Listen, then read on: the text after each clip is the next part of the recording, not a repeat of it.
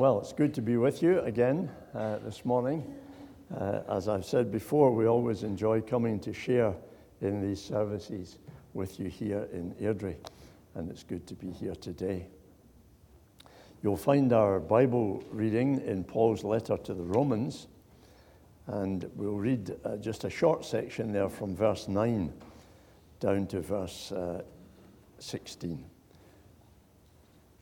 Romans 12 and at verse 9.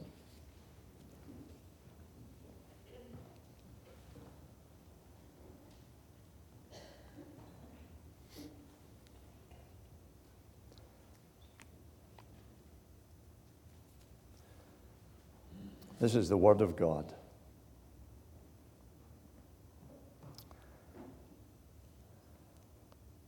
Love must be sincere.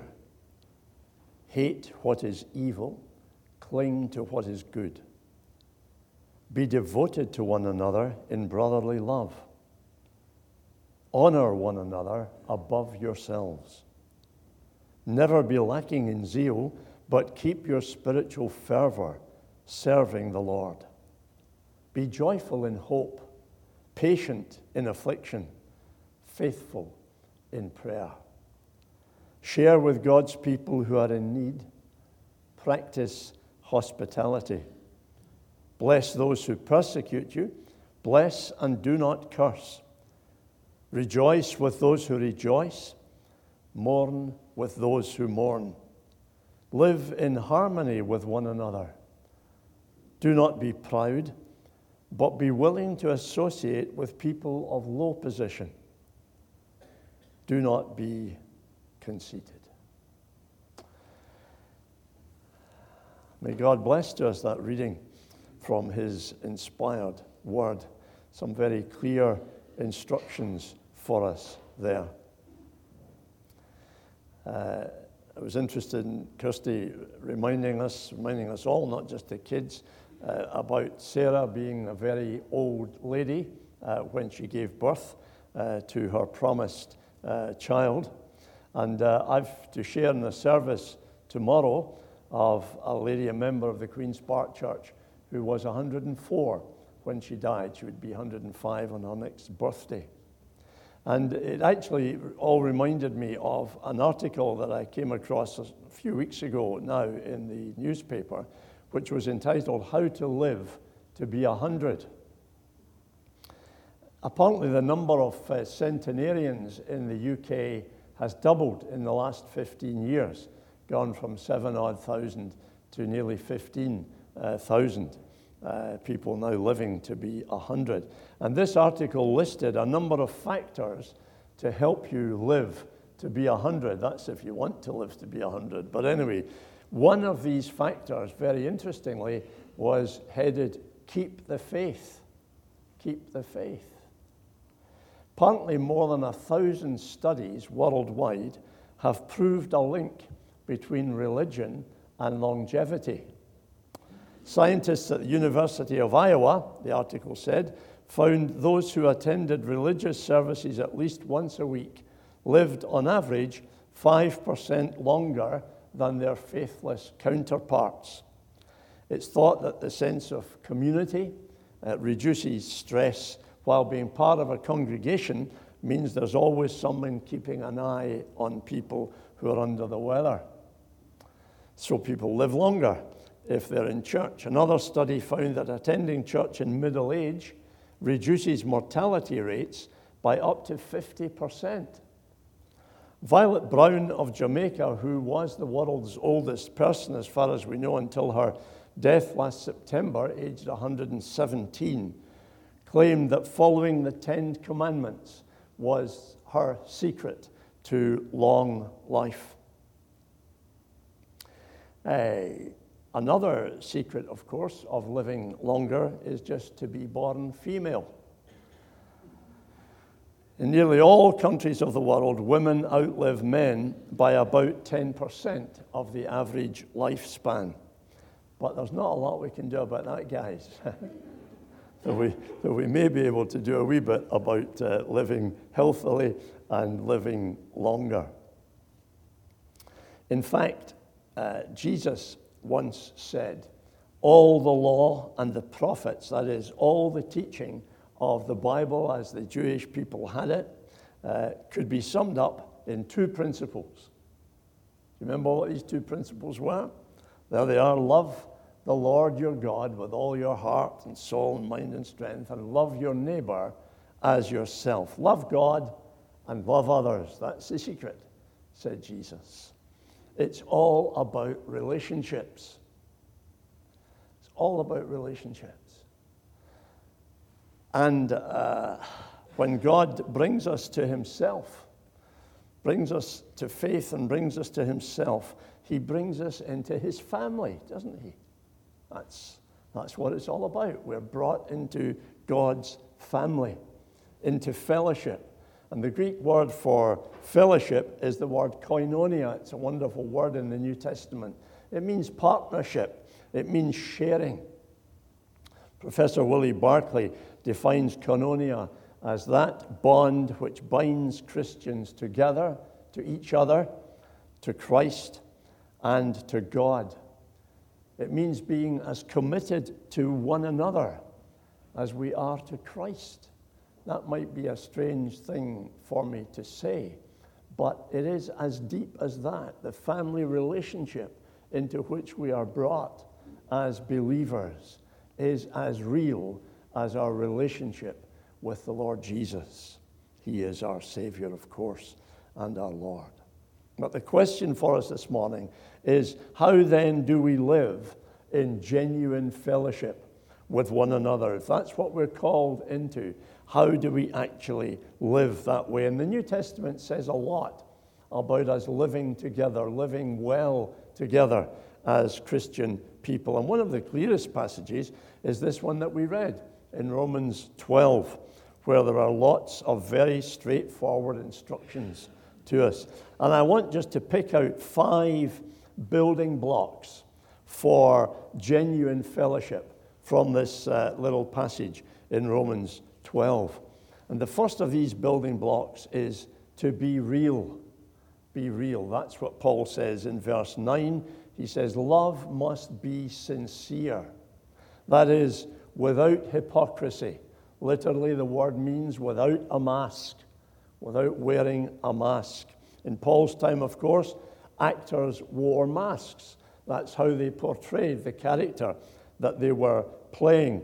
And they would go off stage, get a different mask, and come back on holding a different mask in front of their face, and they were a different character. So they were hiding behind their masks. And, and Paul says, Love must be without masks, must be sincere. We need to be able to be real with one another. Some of you will know that revival started amongst Christians in Rwanda in Africa many, many years ago now. But that revival, which was powerful and strong uh, for years, it began because they started to live out the truth of 1 John chapter 1 and verse 7. If we confess our sins as he is in the light. We have fellowship with one another. If we live in the light as He is in the light, we have fellowship with one another. And uh, they, they began just to be very open with one another about the way they were living. There was public confession of sin in a way that, that united these men and women together in very strong and powerful fellowship. The best way for you and I to be real is to let God's word open us up to each other. Hebrews 4, verse 12 says, The word of God is full of living power. It is sharper than the sharpest knife, cutting deep into our innermost thoughts and desires. It exposes us for what we really are.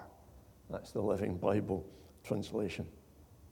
But the Word does that, it exposes us for what we really are. We need to be real and allow the Word to make us real with one another. The first building block of fellowship, genuine fellowship, is authenticity, being able to be open and honest with one another, allowing the Word to open us up to God, first of all, and then to one another. So there's the first building block be real. Be real within the fellowship. Get rid of the masks. Be real. The second one here is be considerate. Verse 10 Be devoted to one another in brotherly love. As believers, we have to have family love. Of course, you know what they say about family. You can choose your friends, but you cannot choose your relatives. You can't choose your family. And that's exactly how it is for us here in this fellowship.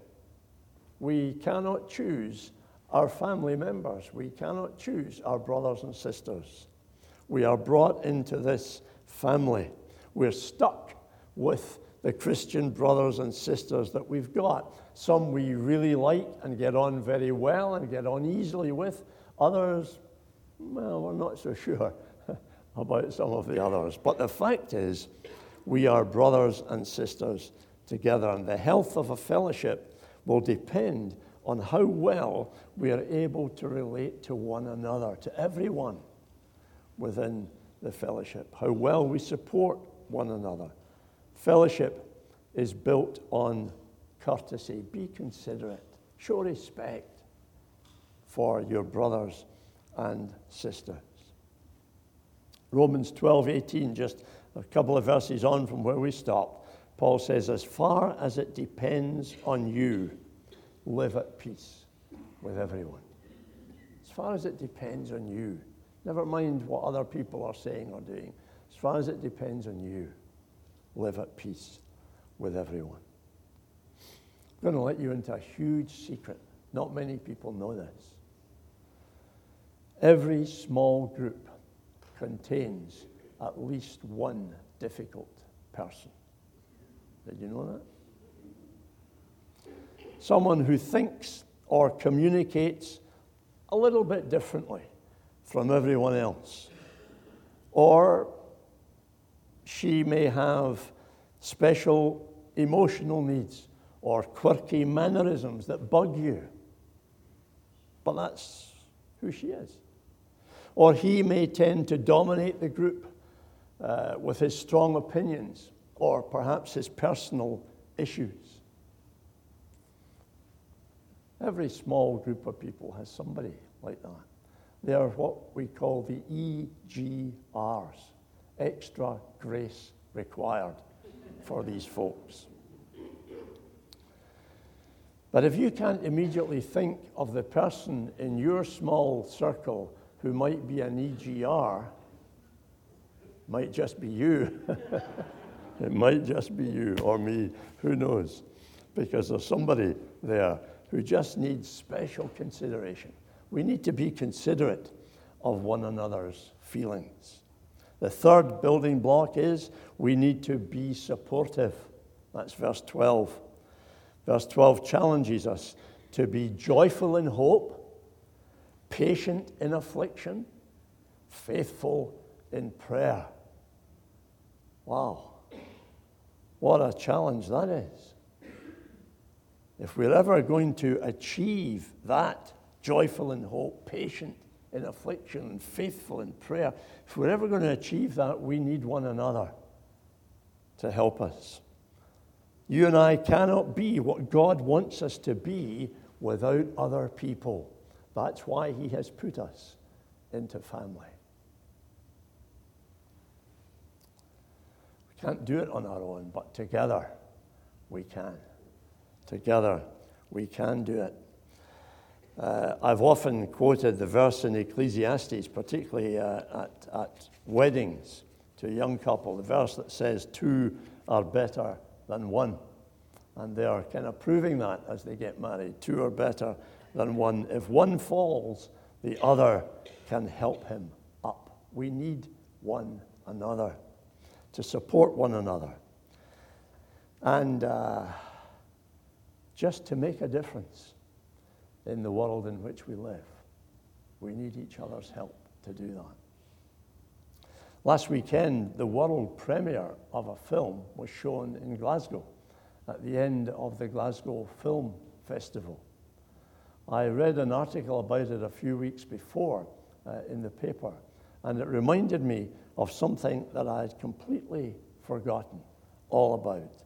The article was headed The East Kilbride Engineers Who Defied General Pinochet and Are Now the Stars of a New Film.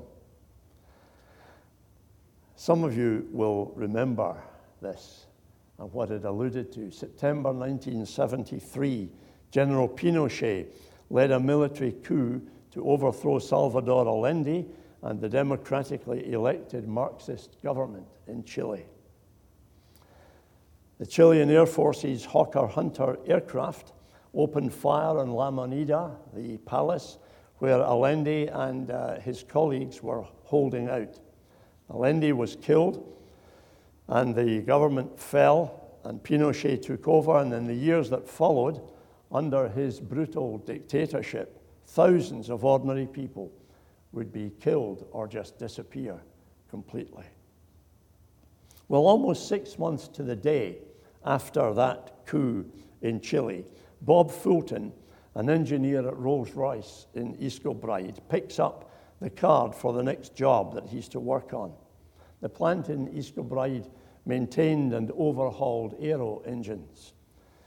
And the next engine to be worked on is from a Hawker Hunter of the Chilean Air Force. There are eight of them.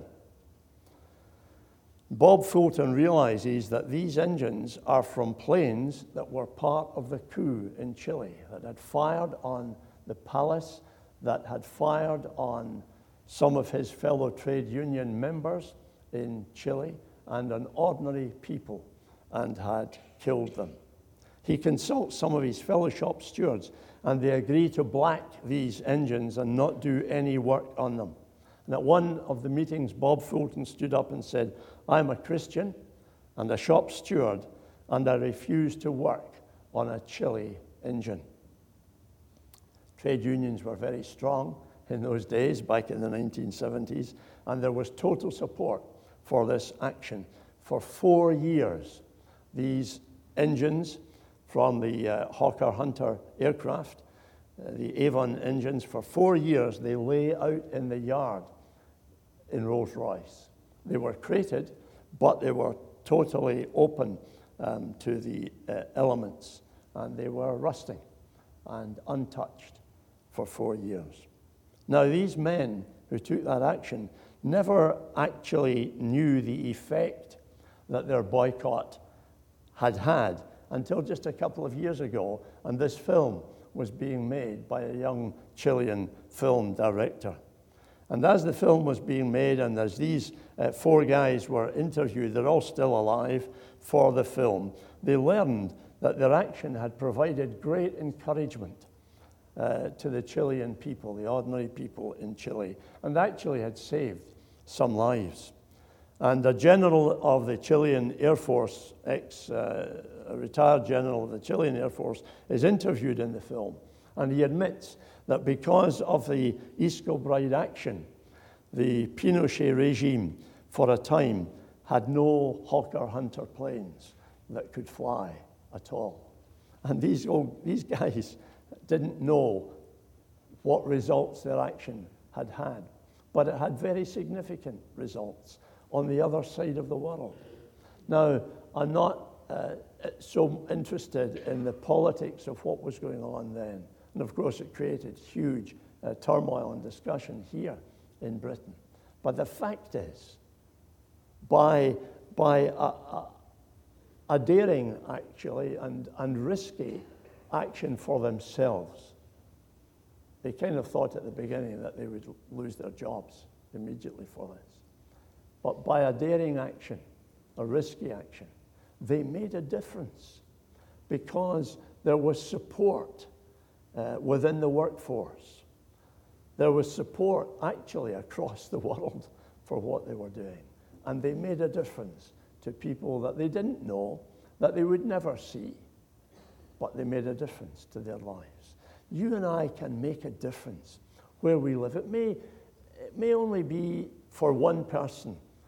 It may only be for an hour, it may only be for 10 minutes in their life, but we can make a difference for somebody. Wasn't it encouraging to hear all the, the news that we were getting during these snow days of people who were just doing things for each other, uh, just out of the goodness of their hearts? And uh, that's, we, need, we need so much more of that. And as Christian people, you and I ought to be at the forefront of that, helping one another to make a difference in the society that we live in, in our families, and wherever we are. We need to be supportive. And just quickly, there are three parts to this mutual support. We need to encourage one another. We can do that in all sorts of different ways. But I used to love seeing people at the end of services in Queen's Park just praying for each other uh, in the pews, in their seats where they were. Not an organized um, prayer ministry, but just people praying for folks uh, sitting beside them because they wanted to encourage them and just to stand uh, with them.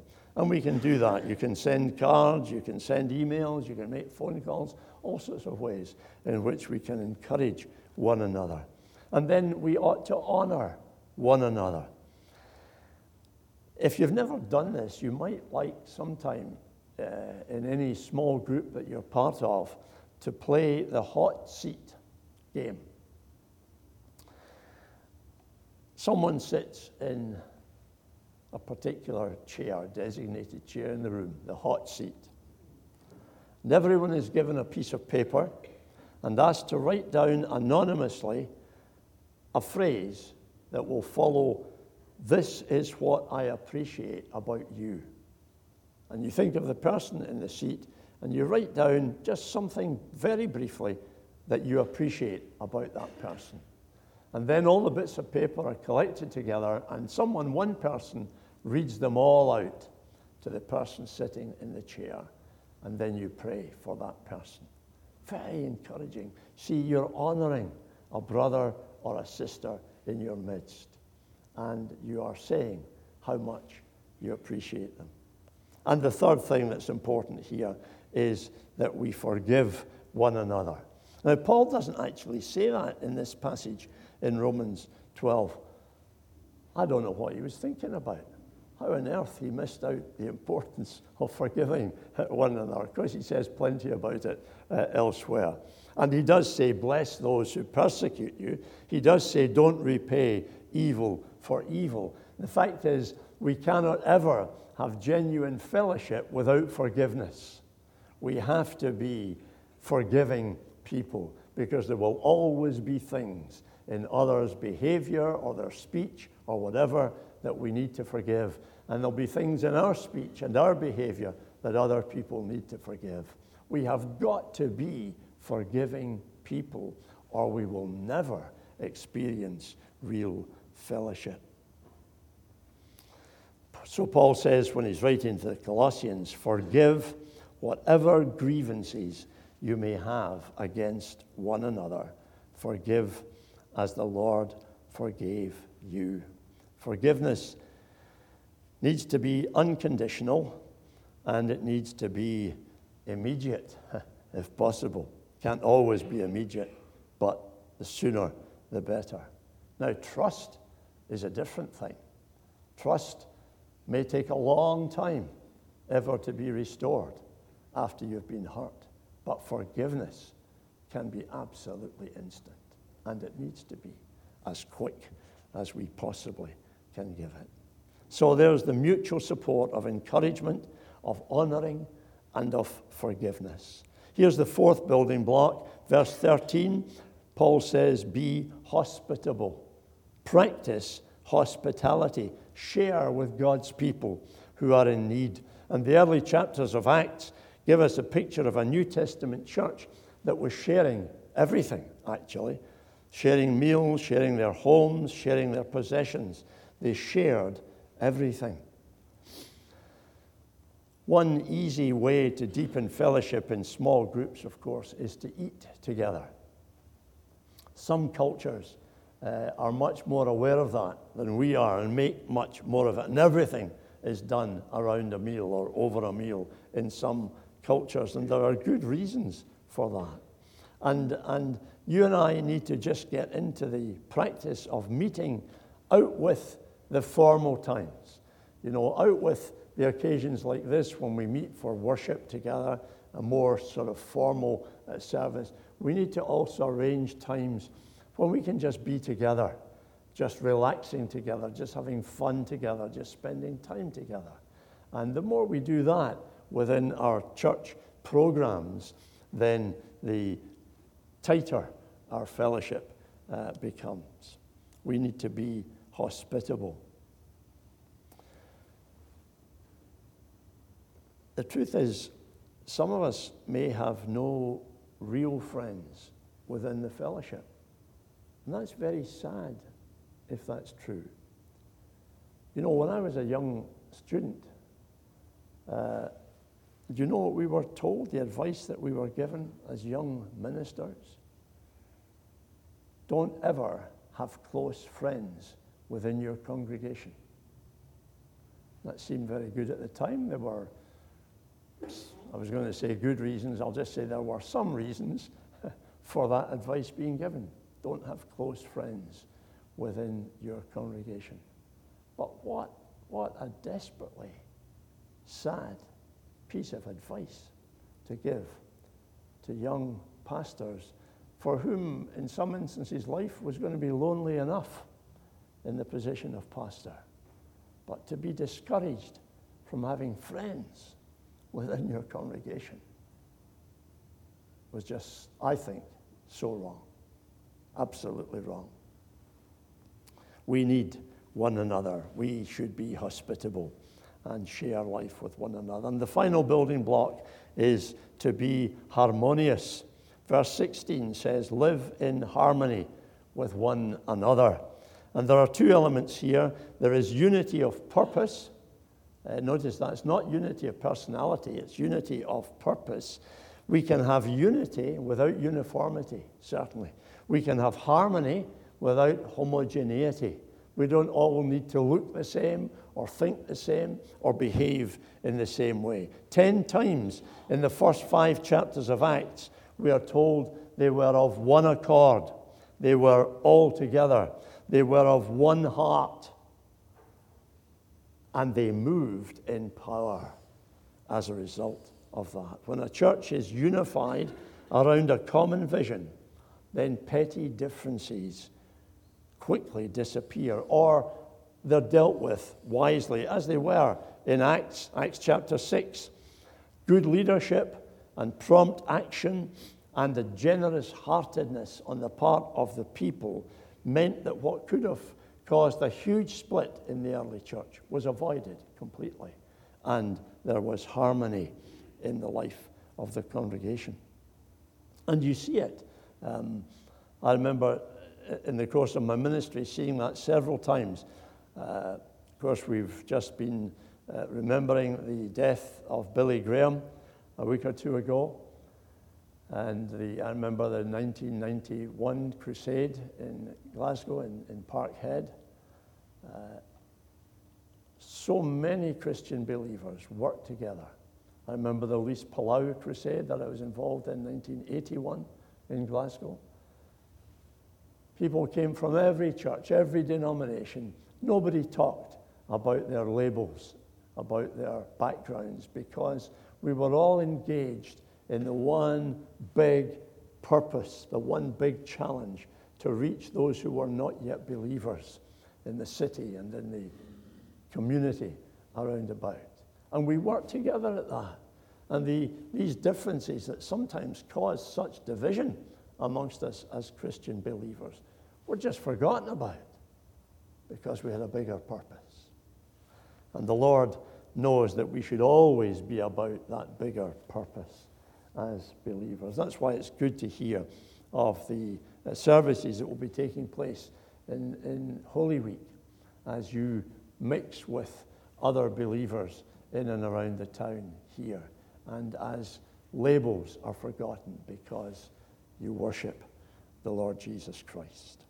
Unity of purpose helps us to be in harmony with one another, as does humility in practice. Do not be proud he says, Do not be conceited. And in Philippians 2 and 3, he says, In humility, consider others better than yourselves.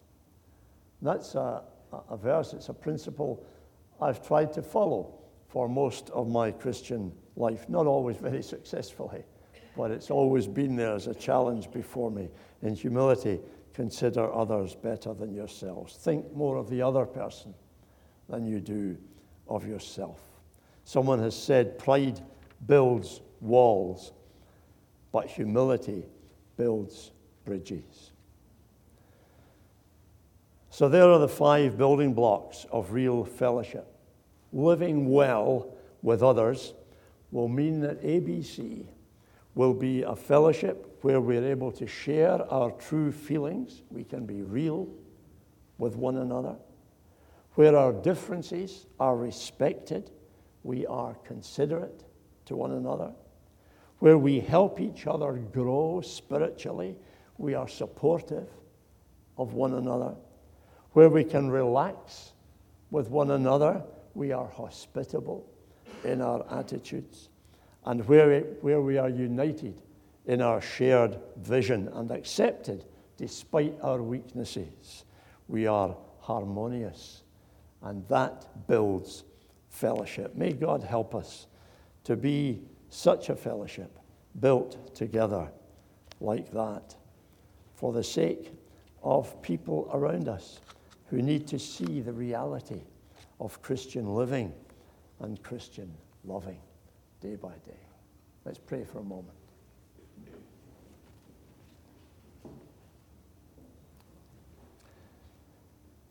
Father, thank you so much that when you bring us to yourself, you bring us into your family. We know, Lord, that you expect us to live in fellowship with one another. We confess that our humanity often breaks through and prevents some of that fellowship from happening in the way that you mean it to. Forgive us, Lord, for our selfishness, for our self seeking. Help us to be the people you mean us to be and to think more highly of the other person than we do of ourselves, in order that Jesus might be glorified in our midst and that his love and his presence might be experienced in our community here through our Christian living. In Jesus' name, amen.